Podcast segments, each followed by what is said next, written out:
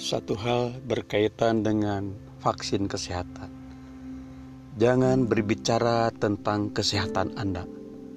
Semakin Anda berbicara mengenai suatu penyakit, bahkan cuma pilek, semakin buruk tampaknya penyakit itu. Berbicara tentang cuaca buruk sama seperti menaburkan pupuk di atas rumput.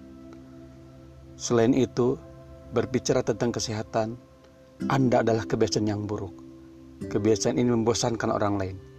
Kebiasaan ini membuat Anda tampak egosentris dan nyinyir.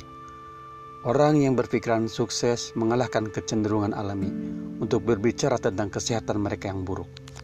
Orang mungkin mendapatkan sedikit simpati, tetapi ia tidak mendapatkan respek dan loyalitas dengan menjadi sebuah pengelus.